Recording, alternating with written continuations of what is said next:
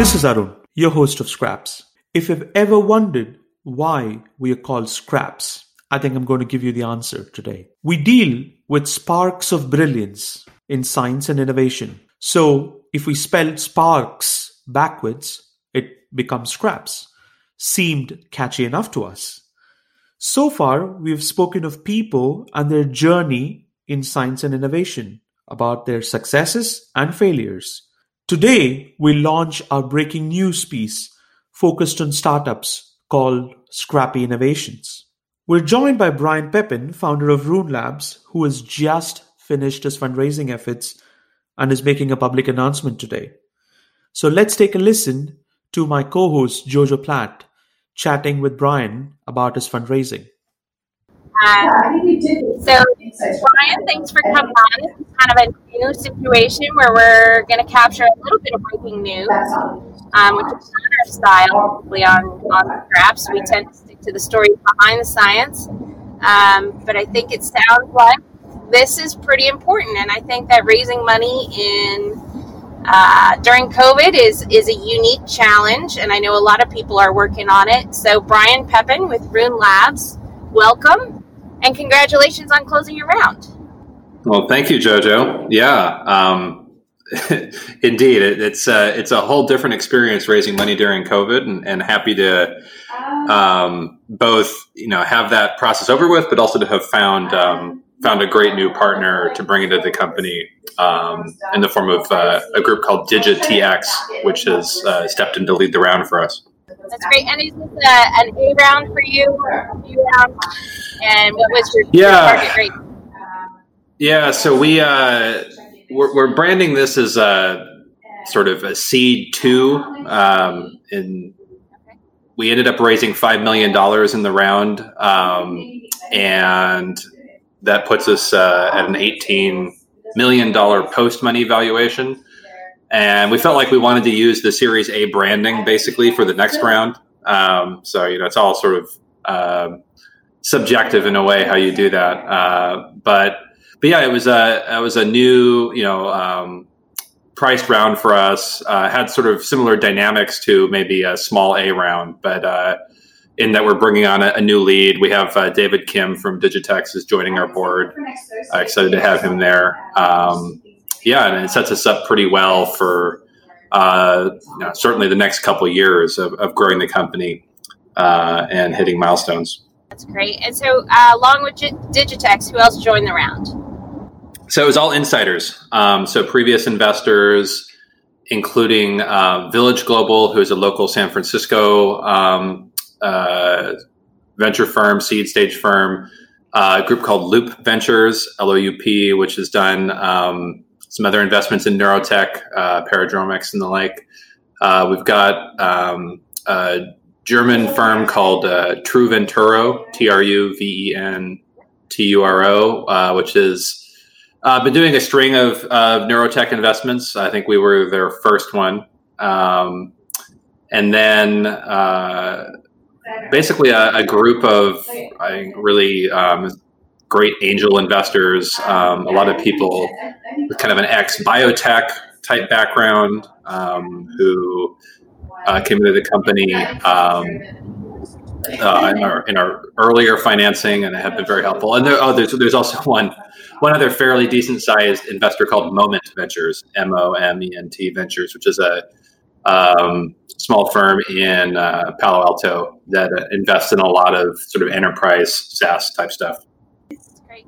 So tell me how did you start the round before or after COVID hit? Um, yeah, well, in, in early stage companies, I feel like you never really stop raising money. Uh, it just kind of the phases go. We we officially opened the round um, and started talking um, more towards term sheets and things like that in June, um, which was definitely sort of in the middle of COVID. But you know, we've been building relationships with these different groups since you know well before well before COVID. Yeah, it would be very I yeah, it'd be very hard to go out totally cold and, and try to build relationships over Zoom. That like I know people have done it, but fortunately we. Um, like the, the DigiTx folks we've been talking with for um, a little while and you know so when we're ready to open the round we can uh, we already have some of that relationship established, and that certainly makes things easier. Yeah, and that lead always seems to be the hardest thing to get. Once you have the lead, the other people tend to fall into place. But getting somebody to commit to take taking that leadership role and that risk is uh, seems to me to always be the hardest part. Yeah, and also um, I think people are typically looking for a lead, especially for an early stage company that brings something beyond the capital to the table, that brings some uh, expertise, some credibility in the sector that you're working in. Um, and you know, so for for DigiTx, obviously they, they do a lot of um, a lot of healthcare investing, done some recent even neuroscience, neurotech investing. They're um, into Vorso um, and into uh, Neosensory, which is Dave Eagleman's new company. Uh, and then David Kim, who's joining our board, has a background uh, in neurotech going back to like the early days of Nevro. Um, so that definitely fits that, and and also, you know, I think they're committed to to being sort of very operationally present as well. So being able to help out with uh, deal making and strategy and uh, some stuff like that um, beyond again just the the capital, which we definitely appreciate. So this isn't your first rodeo. You've raised before. You've been around other successful raises, um, in certain certainly other very successful and well capitalized companies. What is it in your view that aside from you know trying to close the round or opening and closing the round during COVID, um, was there anything that particularly stood out that made this different?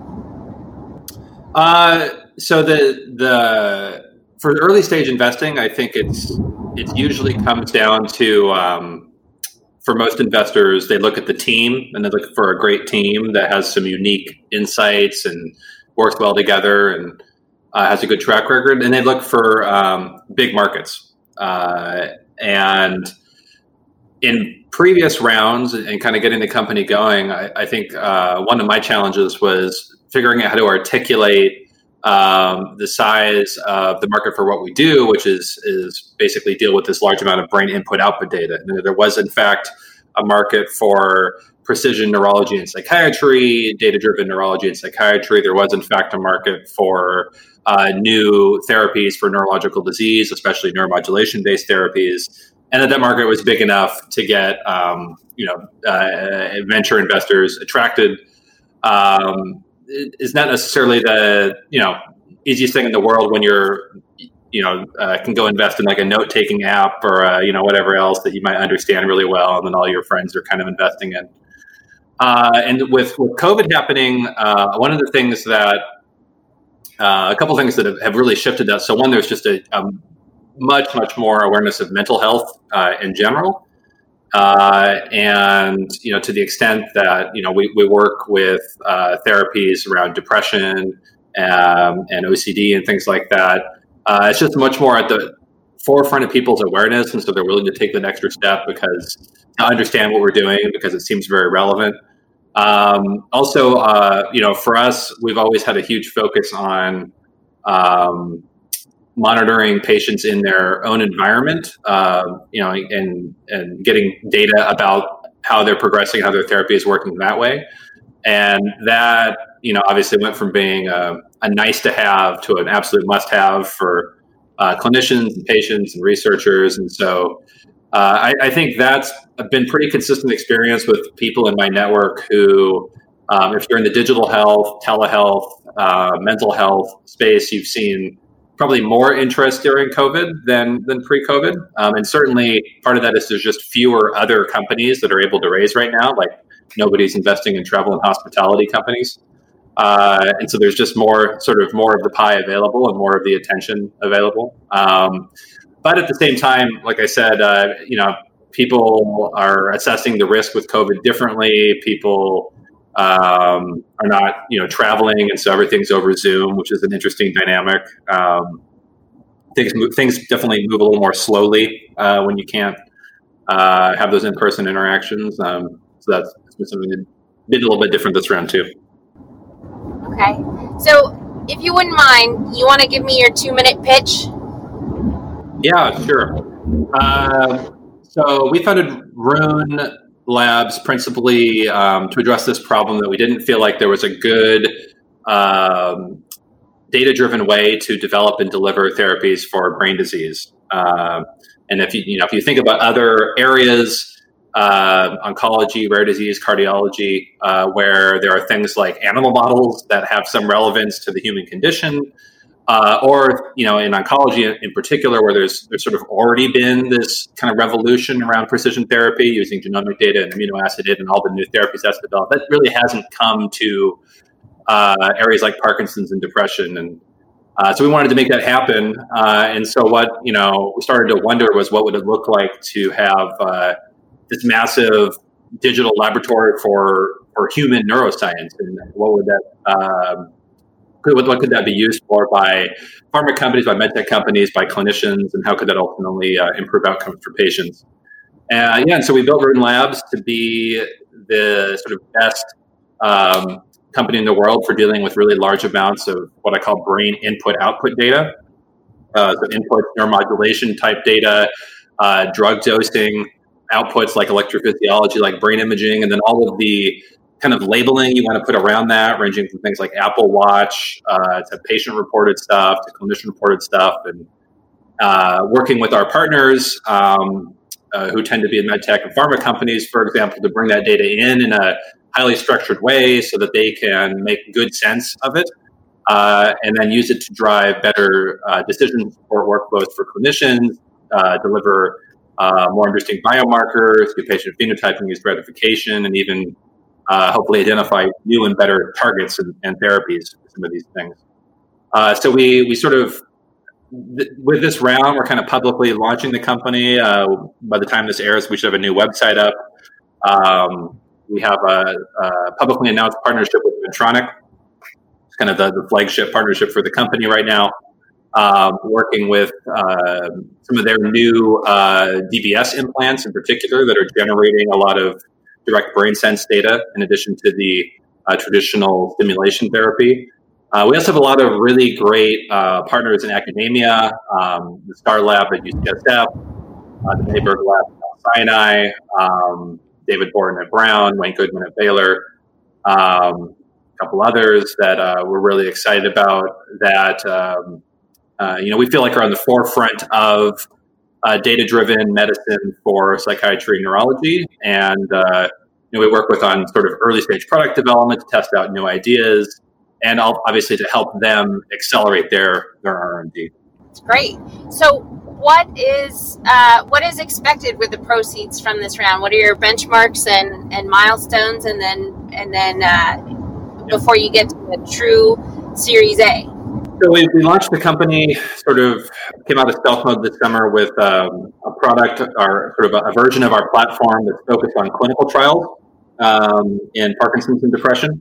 Uh, and one of the big things we want to do, other than just grow that product uh, with these funds, is launch our second product, which is going to be an extension of that platform for patients that aren't in clinical trials.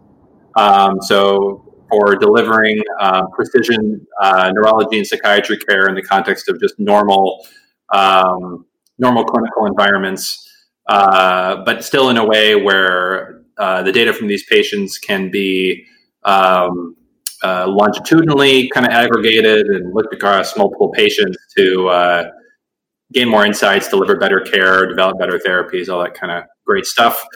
Uh, we're also going to use the proceeds from this round to expand our um, data science team a little bit. We're also planning on using proceeds from this round to expand our data science and uh, neuroscience team uh, so that we can kind of continue to add in um, sort of tools and models to the platform that are based on data science and neuroscience insight that can help our partners move even more quickly um, doing things like machine learning analyses on data, uh, building models uh, that can be predictive uh, of you know things like neuromodulation programming parameters in the specific patient. Um, so the insights that we gain there, we want to share with uh, share with our partners and uh, expand that team and and form some additional sort of deals and contracts based on based on that work as well. Well, it sounds like you've you've got quite a lot going on. A lot of people who believe in in not just your team, but what you what it is you're you're hoping to achieve. And um, we're we're pretty excited about that. I think um, another exciting part of this is successfully closing around during COVID, and um, we're excited to see where you guys go from here. Yeah, um, you know, excited to be part of such a, a great community as the uh, as is the neurotech community in the Bay Area and, and around the world, and um, yeah, happy to happy to make our contribution and push this forward. That's fantastic. Thanks so much, and let us know next time you have or when you start your Series A. We might have some people who are interested. Sounds good, JoJo. Thanks.